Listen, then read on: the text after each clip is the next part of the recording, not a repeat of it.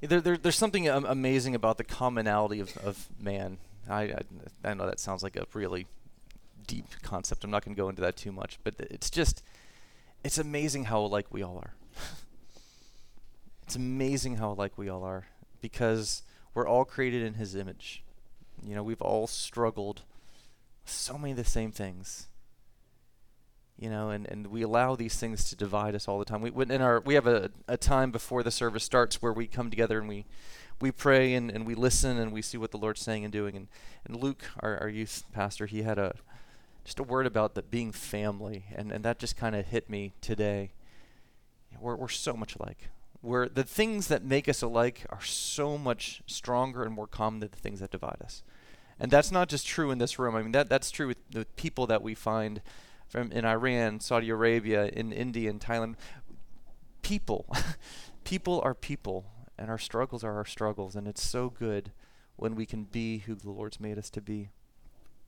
Um, I don't know why this story occurred to me, but but I was just thinking about this now when, when I'm thinking about how how funny the, these things can, can be. We, we will never be a stranger. There was a time when I was uh, a pastor of a church that was in a more close to downtown Raleigh, and we had more colorful characters who came through there than, than what we've seen in, in more suburban Holly Springs. And uh, this one time we were doing communion, and this guy came up and he mumbled something to me, and, and I couldn't understand him, and I asked him to repeat himself. I thought he was going to make a confession of his sins or ask me for prayer for something, you know, and he mumbled again, and, and I just had no idea what he was saying. So I asked him to repeat himself a third time. So finally he opened up his trench coat. And he says, Do you want to buy a watch? and I was like, what? I did not want to buy a, a, fake Rolex at that point in time. That was not on my agenda for that morning. You can't surprise me, is I guess what I'm saying.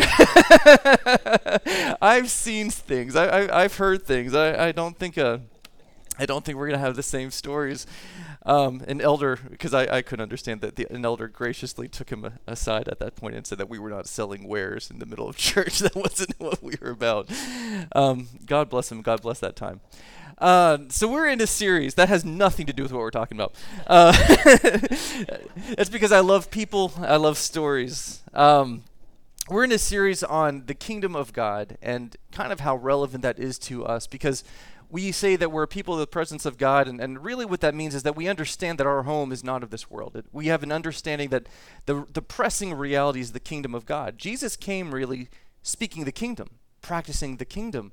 It's this big thing that we kind of dance around because we're more comfortable with the democracy, right? We understand that idea.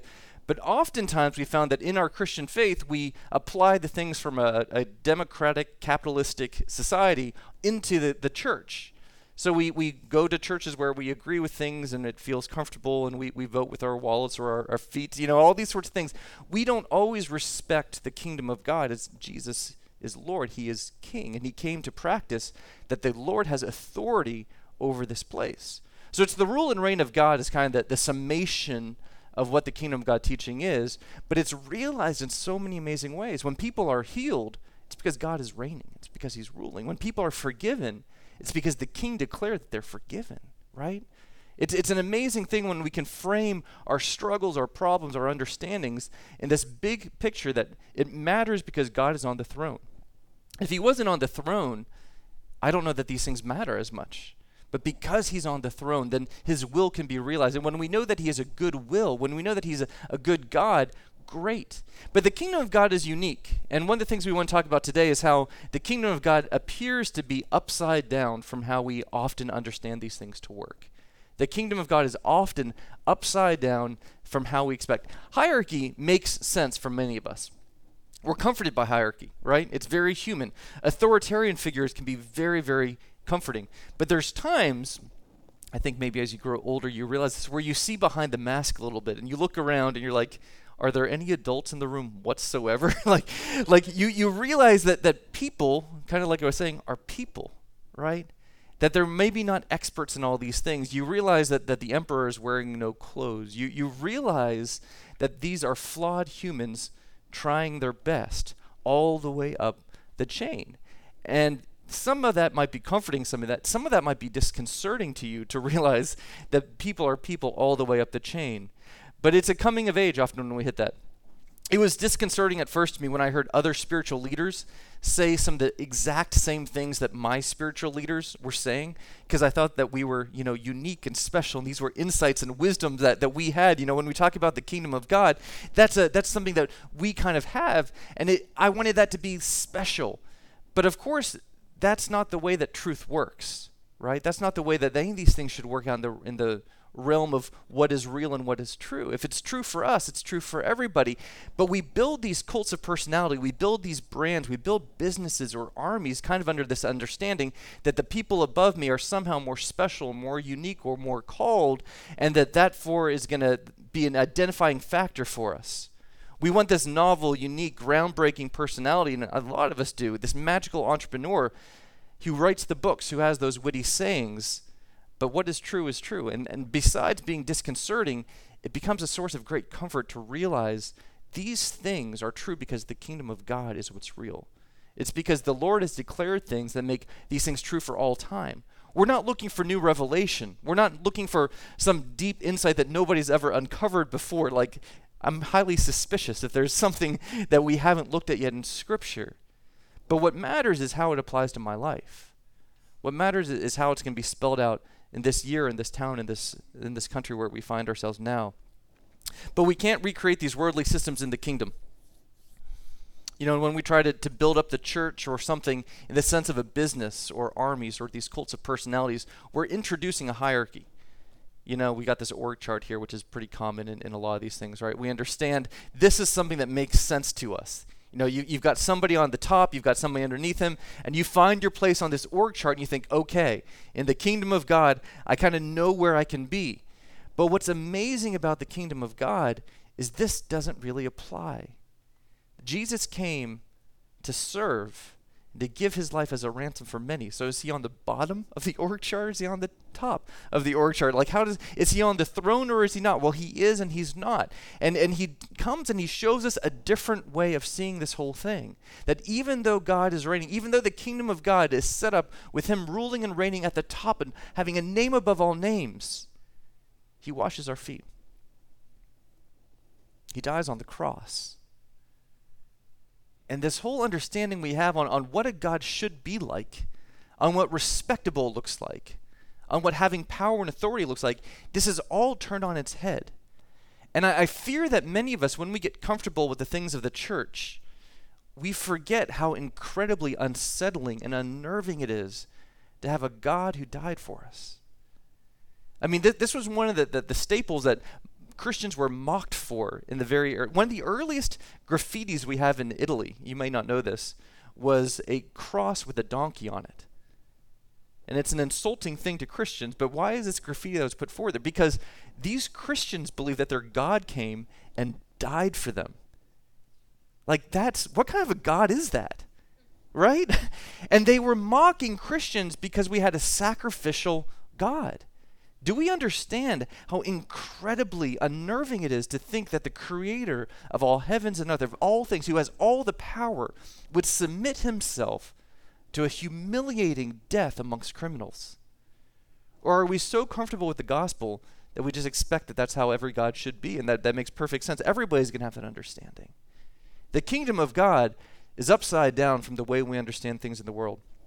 I went to a Christian school for a while and as kids do, you fight over who's the first in line, right? That's that's what you do.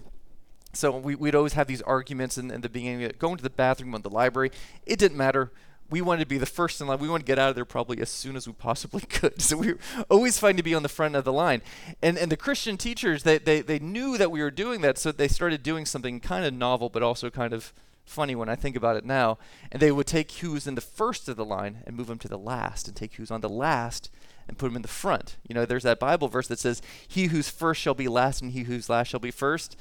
And so then we started fighting over who's going to be at the last of the line. True story, we really did. And then the teachers were like, We're not going to do it every time. so who's the first will be last, and the first will be last. That's Matthew 20, 16, and it worked. But the Bible has this way of upending the systems that we think we understand. So, how does God turn things upside down? This is pretty well trodden out. You know, If you read scripture for very long, you're going to come across these stories, right? You had a society where the firstborn child was supposed to get a double portion of the inheritance, right? So the firstborn son was a really special child. He would get twice what his, his other brothers were going to get. The firstborn of the king becomes the king, right? You have these larger, more powerful nations, and they're going to be the ones who rule over other nations. That is just kind of how the world works. Immigrants were marginalized, women were marginalized, the poor could not find justice. But when you look in Scripture, you find God constantly subverting those status quos, those things that you expect. I don't think we appreciate, again, when we read our Scripture, how revolutionary a lot of these things were. In the Bible story, we have Jacob the younger wrangling the blessing from Esau. Joseph is recognized as the true firstborn, even though he was not. David is anointed king above his better looking and more fit brothers. God trimming down Gideon's army to smaller and smaller to get the job done. The list goes on and on and on. The Bible is constantly showing us that these ways that we understand the world to work don't work that way in the kingdom of God. God chose Israel, this nation. Why did he choose Israel? Deuteronomy 7 says this For you are a people holy to the Lord your God. The Lord your God has chosen you out of all the peoples on the face of the earth to be his people, his treasure possession. The Lord did not set his affection on you to, and chose you because you were more numerous than other peoples, for you were the fewest of all peoples. But it is because the Lord loved you and kept the oath he swore to your ancestors that he brought you out with a mighty hand, redeemed you from the land of slavery, from the power of Pharaoh, king of Egypt. The marginalized enslaved people of the Israelites were God's chosen people. Because they were more powerful? No. Because they were more numerous? No. Because they were better? No. If you read the scripture, they were certainly not more holy. Why did the Lord chose them? The Lord chose them because he loved them. He made a promise and he's going to keep it. And that gets to be realized for us. The Bible pays special heed to Miriam, the prophetess, and Deborah, the judge, and Esther, why? They directly subvert the men in those societies. The Bible's always showing us that God is looking at the structures we put up and saying, that's not the way it is in the kingdom of God. We know in the kingdom of God there's not going to be male nor female, slave nor free, Greek nor nor Israelite, right? Because all of those divisions we put here with the power, with the the prestige, with all the rights associated with it, the Lord is saying that doesn't translate to the kingdom of God. Those aren't the rules we play by in the kingdom of God. Leviticus 19, 33 and 34, among many other places, calls out a love for the immigrant. Do not mistreat foreigners who are living in your land. Treat them as you would an Israelite, and love them as you love yourselves. Remember that you were once foreigners in the land of Egypt. I am the Lord your God. And I had to include that because I love that God kind of signs his name on this one, right? It's like, remember how you treat these people. I'm the Lord your God. Do this because he is the Lord. Look at those who are marginalized. Look at those who are forgotten. Look at those who, who don't have power and realize the kingdom of God came for them. God declared a whole system to ensure that people could not, uh, could not be enslaved by debt forever, making interest on loans forbidden. That's a huge thing. Usury, you could not charge interest on loans. Why? It wasn't fair. you couldn't do this to your brothers and sisters. Like, you could loan money out, sure, but you couldn't charge that interest. And land that you would rent from somebody would return to the person who owned the land every few years. Why? Because it's not fair. the Lord is constantly looking at our financial systems and saying, that's not the way it is in the kingdom of God. You want to, to acclimate all this wealth. You want to be in charge of all these things. But the Lord comes and he says, not in the kingdom of God. That's not how the kingdom of God works.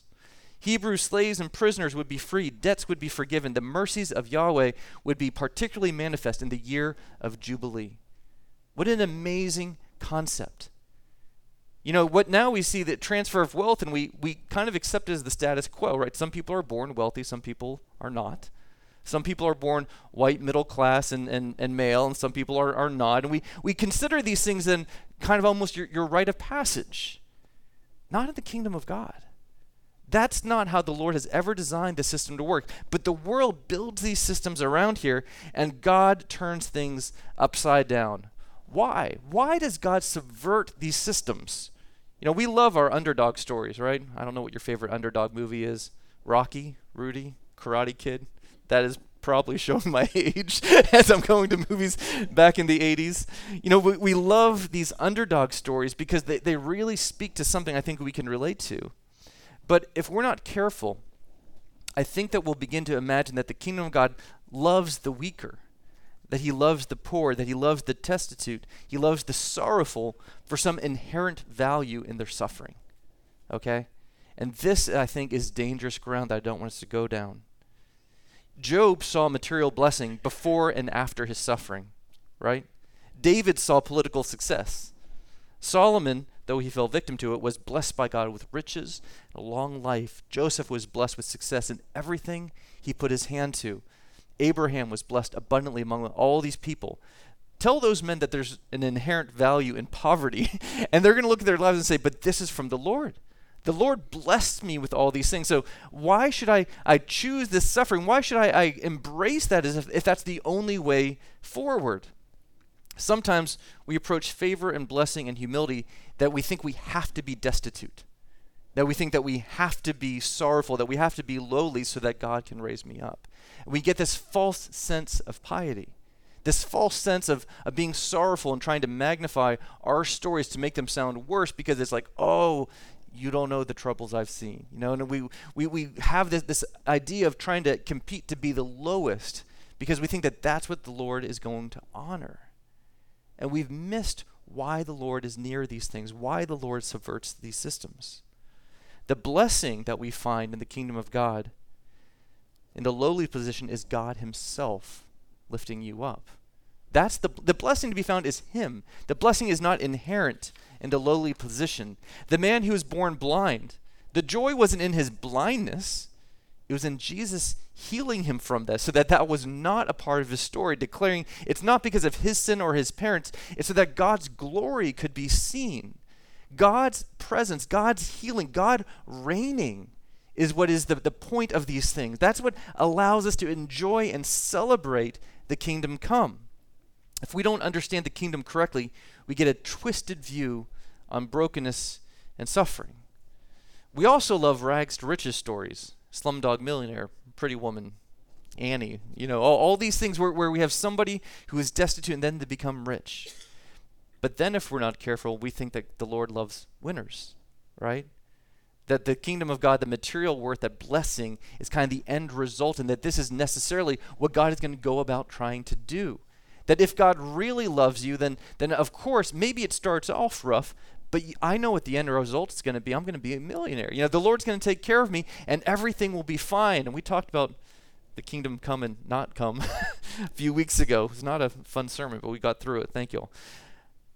Solomon's wealth led to his downfall. Jesus says it's easier for a camel to go through the eye of a needle than for someone who's rich to enter the kingdom of God. Right?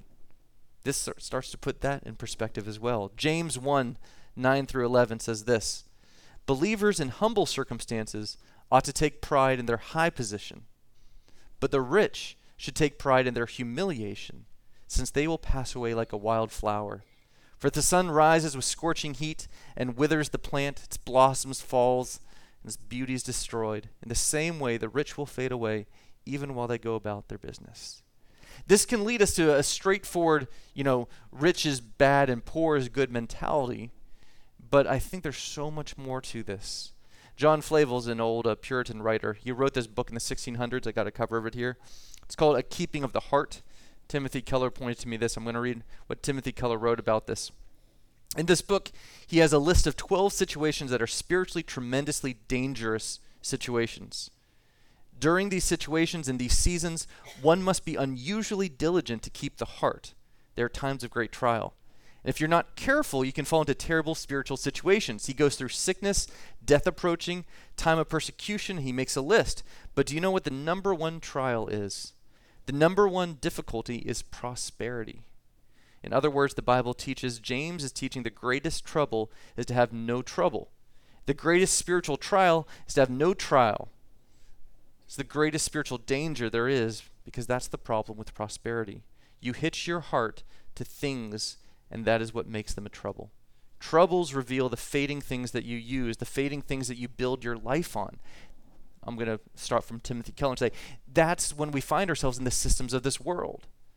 When we understand hierarchy, we understand authority, we understand commerce, we understand that what I can do with my own two hands, and we, we build these kingdoms with these understandings. Your troubles are wonderful, Timothy Keller says. It's the reason why the lack of trouble is the biggest trouble of all, to show you the things that made you weak, the parts of you that are fading.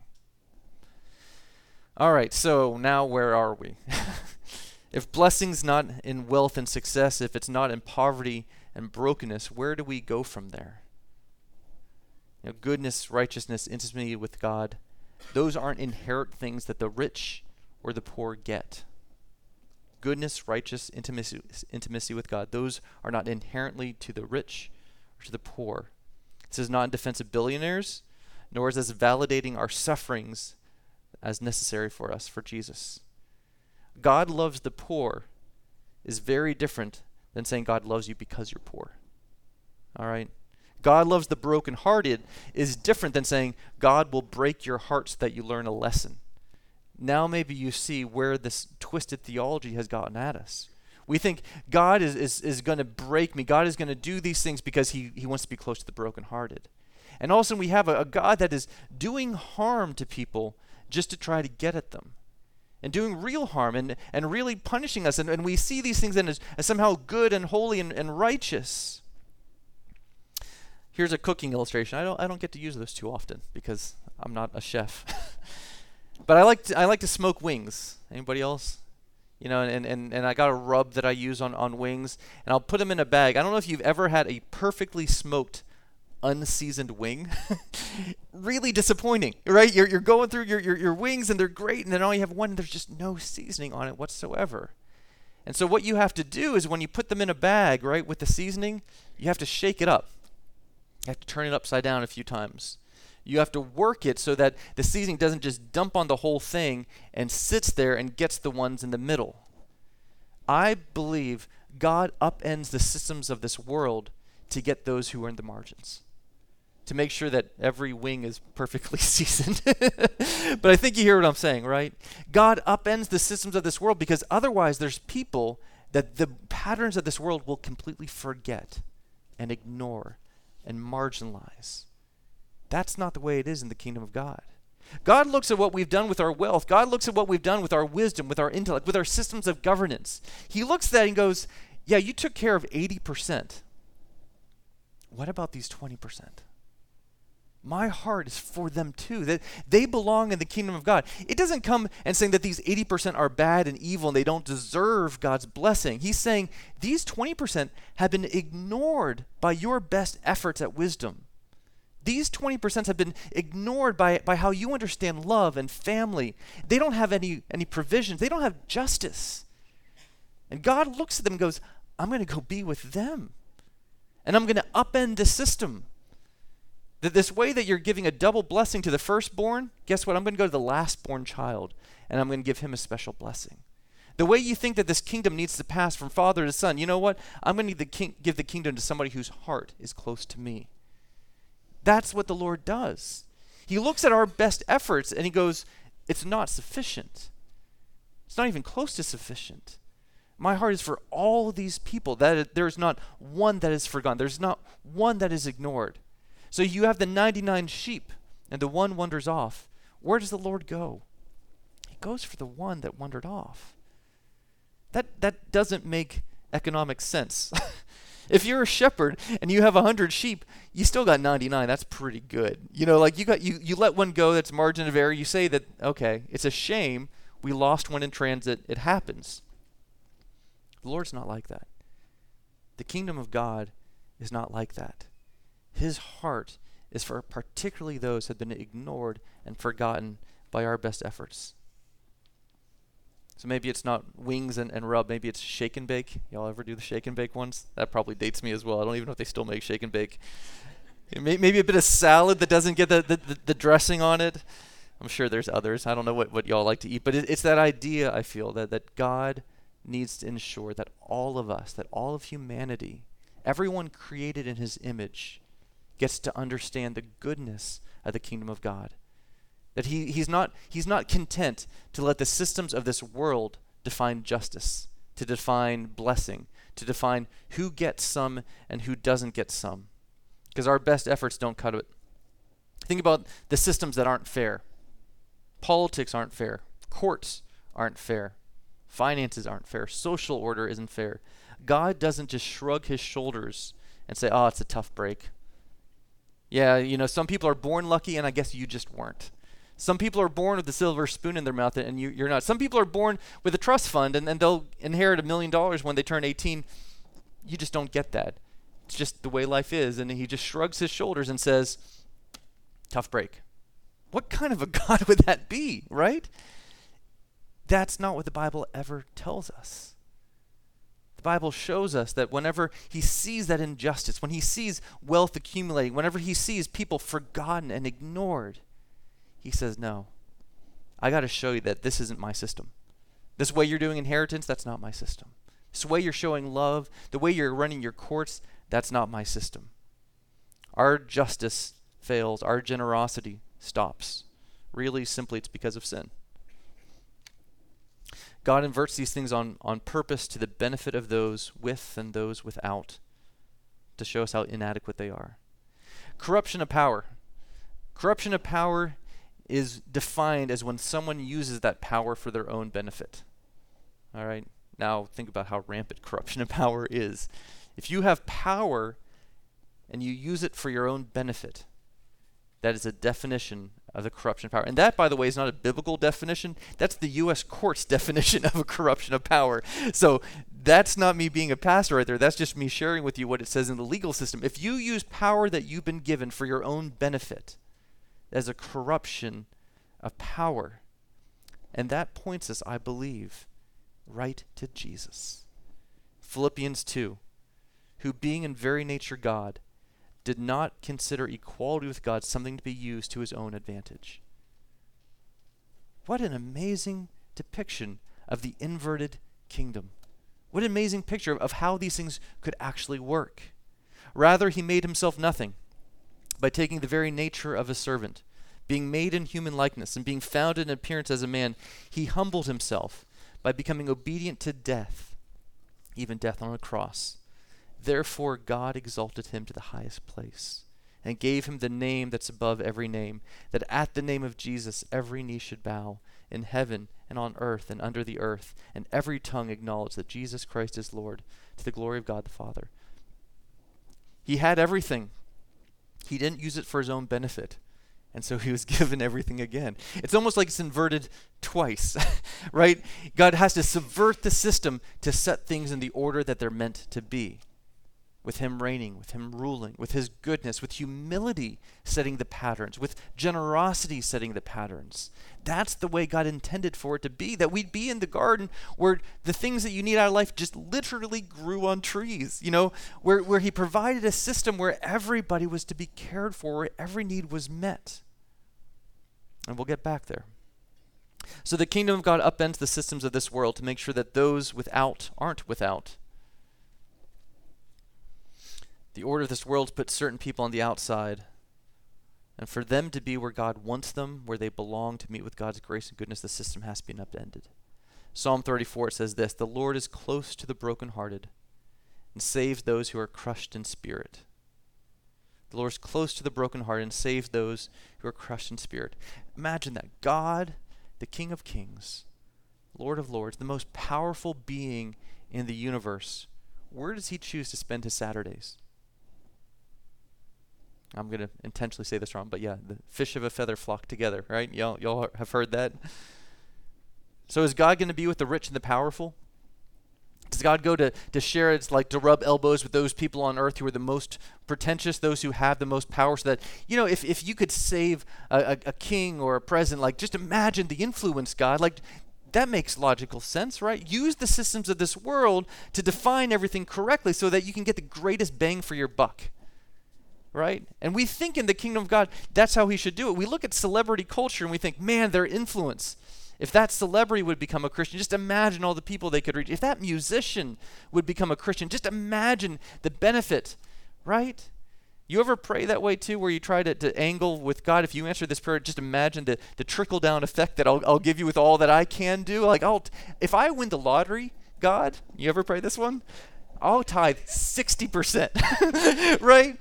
Because we think in the systems of this world. We think uh, there's so much good that I could do with this. And, and God looks at this like, why would I want that? Why would I want that? That's not the system of the kingdom of God. He's so not concerned with our financial wealth. It, it's not the pattern of the kingdom. Now, what does he want you to be blessed and taken care of? Absolutely. But that's not the reason. The way we expect influence, the way we expect power, we, the way we expect these things to happen, the kingdom of God has never been concerned with. That the Lord will take a man born in a manger, give him his spirit, allow him to be the most pivotal point in all of human history. So, are the rich inherently evil? No, I, I think about this one a lot. John 9 says it this way Jesus said, If you were blind, you would not be guilty of sin, but now that you claim you can see, your guilt remains. It's where we put our faith, it's what we put our confidence in. You know, our, our privilege, our, our power, our prestige, our understanding, our wisdom, our, our best efforts, our, our righteousness. When we put our confidence in those systems and those things we can do with our own two hands, that's where we've really confused this thing, right? Because it's like, I, I can do this. I'm, I'm sure I can do this. I can, I can handle this much. And when we handle this much, all of that we're doing is removing it from the power of God. And we're taking it from the, the systems of, of God to the systems of man again. How many times do we fall into the systems of this world instead of the kingdom of God? Luke 14:11 For all those who exalt themselves will be humbled. Those who humble themselves will be exalted. This is what the Lord does. I mean, it, this is not in one place in Scripture. Like, again, I feel like if you understand this about the kingdom of God, it starts to make sense the Lord is trying to, to, to show me a more perfect way. The, the Lord is trying to show me to trust Him and not myself, and to not trust the United States of America, to not trust my own righteousness, to not trust wealth, to not trust the good intentions of, of people that are above me, to not trust this authority that we've got set up, but to trust Him. That He's the vine, we're the branches. To understand the kingdom of God is first. If I seek first the kingdom of God and righteousness, then all these other things will make sense.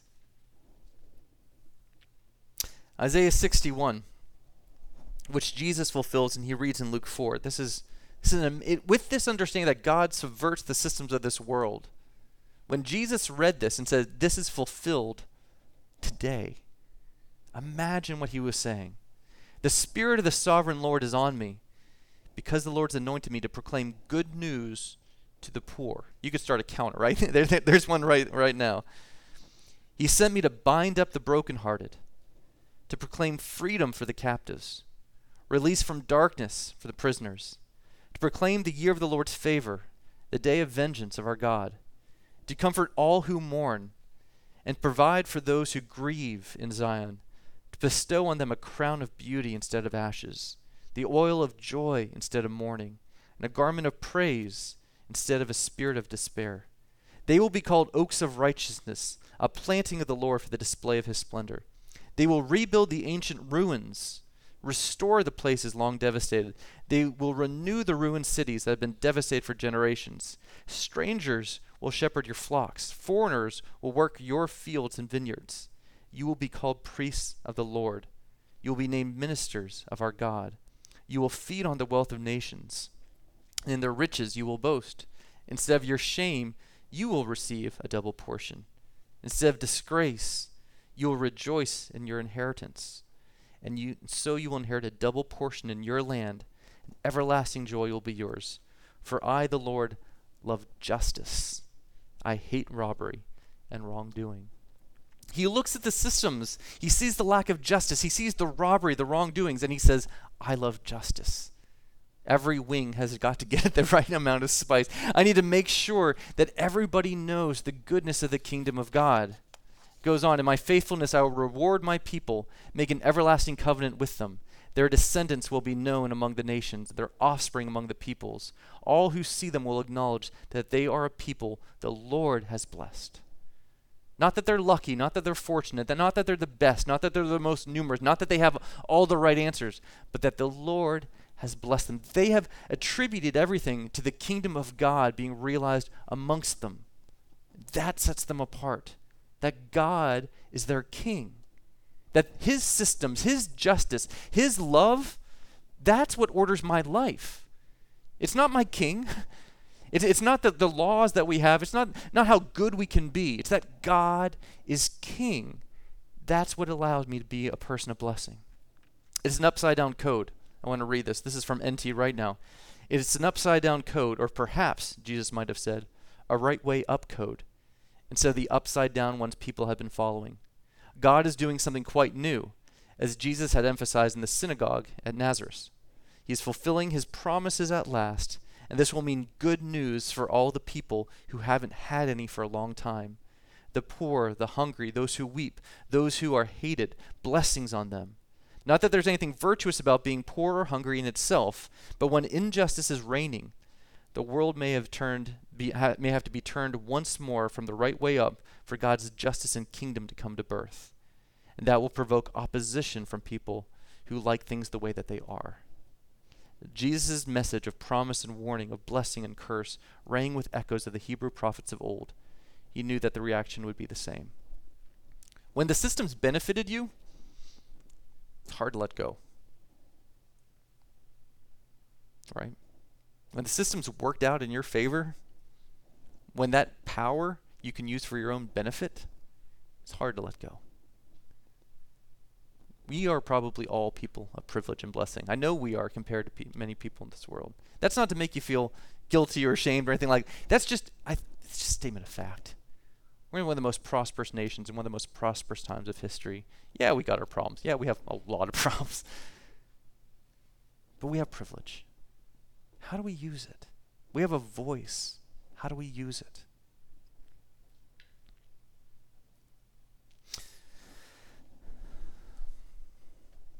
The kingdom of God is also decidedly upside down to our logic. I want to acknowledge this. So, yes, the Lord subverts things to make sure that everybody gets it, but the actual framing of the kingdom of God is still upside down. So, this is in Matthew 20. This is after Jesus says, The first will be last, and last will be first. Then the mother of Zebedee's sons came to Jesus with her sons, and kneeling, bef- kneeling down, asked a favor of him. What is it you want? he asked. She said, Grant that one of these two sons of mine may sit on your right, the other at your left, in your kingdom. You don't know what you're asking, Jesus said to them. Can you drink the cup I'm going to drink? We can, they answered. Now, they, they were saying, We want your kingdom, right? We, we want your pattern. We want you to be in charge. We just want to make sure that we're right at your side. We, we want to be at your right and your left. And I love his answer. You, you don't know what you're asking. You, you have no idea what you're in for if you really want that. And so he gives them that challenge. Do you want can you drink the cup that I'm going to drink? We can, they answered. Jesus said to them, You will indeed drink from my cup. He's talking about the way that these were going to be martyrs for the faith. But to sit at my right or left is not for me to grant. These places belong to those for whom they've been prepared for my Father. When the ten heard about this, they were indignant with the two brothers. Yeah, I get that. Jesus called them together and said, You know that the rulers of the Gentiles lord it over them, their high officials exercise authority over them. Not so with you. Instead, whoever wants to become great among you must be your servant. Whoever wants to be first must be your slave, just as the Son of Man did not come to be served, but to serve, and to give his life as a ransom for many. The way things work in the kingdom of God, once things are even correct, once Jesus is on throne, it's still not like he's just going to sit on that throne and tell everybody what to do and we all have to do it like good little worker bees. That's not the way the kingdom of God works. The, even once he's reigning and ruling, the framing of the kingdom of God, when things are the right way up, there's still an ethos of love between all of us, of service, of humility, of doing this thing together. That's the pattern that he's always wanted all along. That when we get to the kingdom of God, that's what it will look like. And I don't think we understand that. In God's kingdom, we love our enemies. We turn the other cheek. We store up treasures in heaven. We're blessed when we're persecuted, comforted when we mourn. We inherit the earth if we're humble. Jesus tells us in essence that everything we thought we knew about the good life, about being blessed, about being about following God is wrong and has to be flipped on its head. We don't make progress in God's kingdom by trying to get ahead or by looking out for number 1. The way is narrow, even backwards when compared to the way of the world. True discipleship is upside down. So what do we do about this? All right. So this is not just a concept for you to think about and to realize, oh, the kingdom of God is different than the ways of this world and God loves the marginalized. Like okay, that is all true. It's got to mean something to us. Washing of feet. It was before the Passover festival. Jesus knew that the hour had come for him to leave this world and to go to the Father. Having loved his own who were in the world, he loved them to the end. The evening meal was in progress. The devil had already prompted Judas, the son of Simon Iscariot, to betray Jesus. Jesus knew that the Father had put all things under his power, They had come from God and was returning to God. And so he got up from the meal, took off his outer clothing, and wrapped a towel around his waist. Pause on that. I think it's so easy to read this because you know what's coming and, and you jump ahead. But because he knew that the Father had put all things under his power, and that he had come from the Father and was returning to God, so he got up from the meal, took off his outer clothing, wrapped a towel around his waist. He washed his feet because he knew he was the one in charge. because he knew that things were actually being set in the proper order, then he goes, Then I can wash each other's feet. Because things are looking the way they're meant to look in this place, because I know that everything's going to work out, I can love my brother. I can serve him. I can love him the way that God wants him to be loved. We can do this. We can trust this because God is on the throne. He got up from the meal, took his outer clothing, wrapped a towel around his waist. After that, he poured water into a basin, began to wash his disciples' feet, drying them with the towel that was wrapped around him. He came to Simon Peter, who said to him, Lord, are you going to wash my feet? Jesus replied, You do not realize now what I'm doing, but later you'll understand. No, said Peter, you shall never wash my feet. I mean, I get it, right? There's somebody who you love and, and it's making you uncomfortable, right? This is, oh, this is awkward. Like, uh, you don't have to. And then you look pious, right? You don't have to serve me. Let me serve you. Let, let, let me, and we have this false piety about not being served and, and, and doing this whole thing the way that we feel is right. And Jesus answered, Unless I wash you, you have no part with me. Then, Lord, Simon Peter replied, Not just my feet, but my hands and my head as well.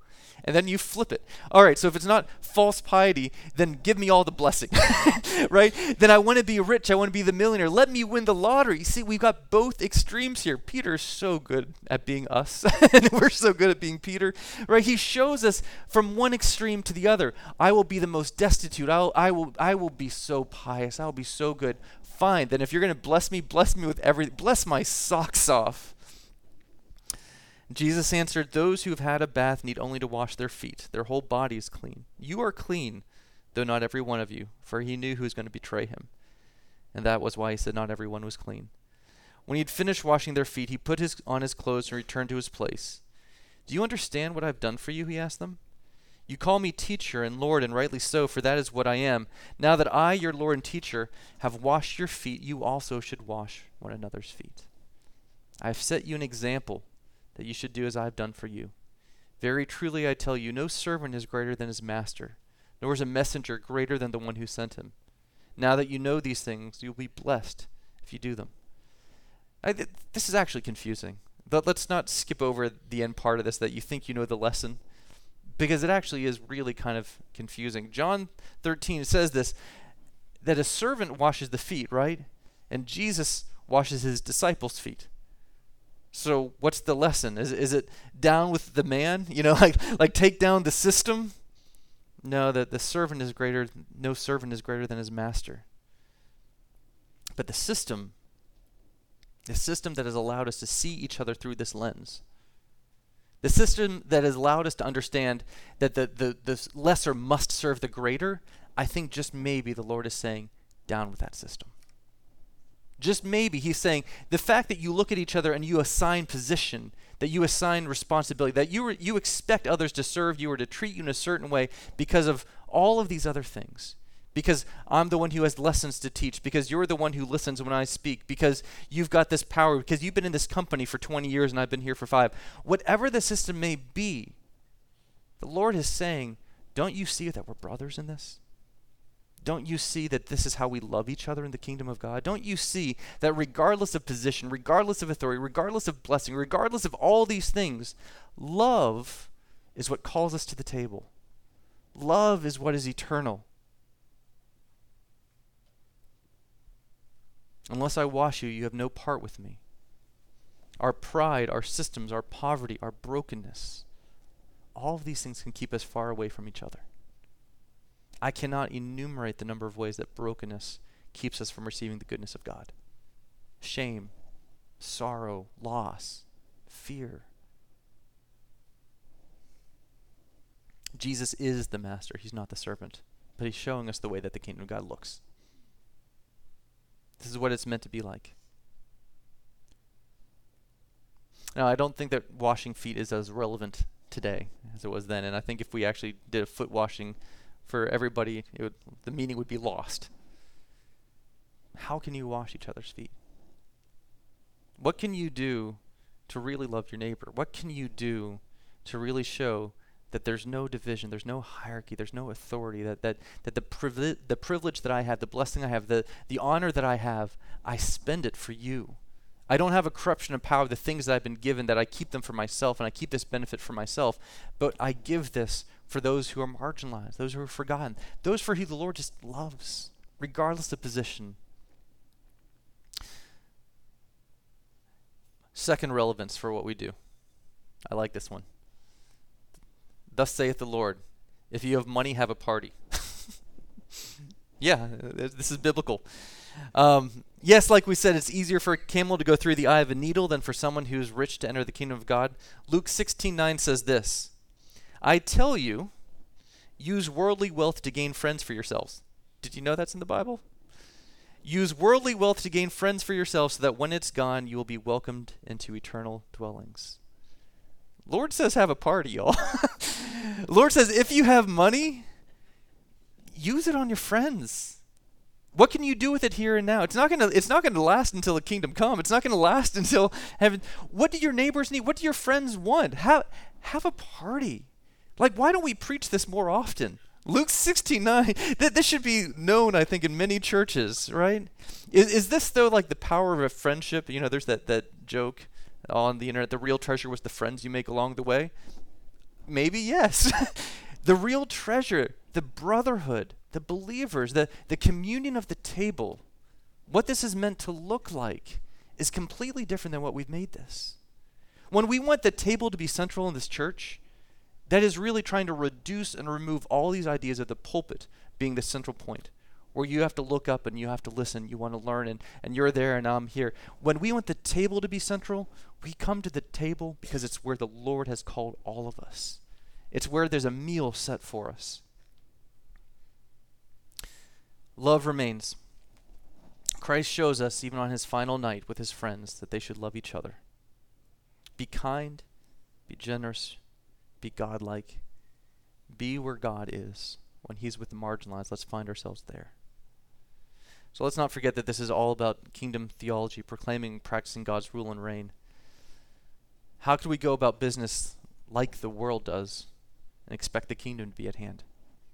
If we go about making hierarchy, making authority, making power, making money, how we understand things, how we recognize God's blessing or favor, how can we expect the kingdom of God to show up?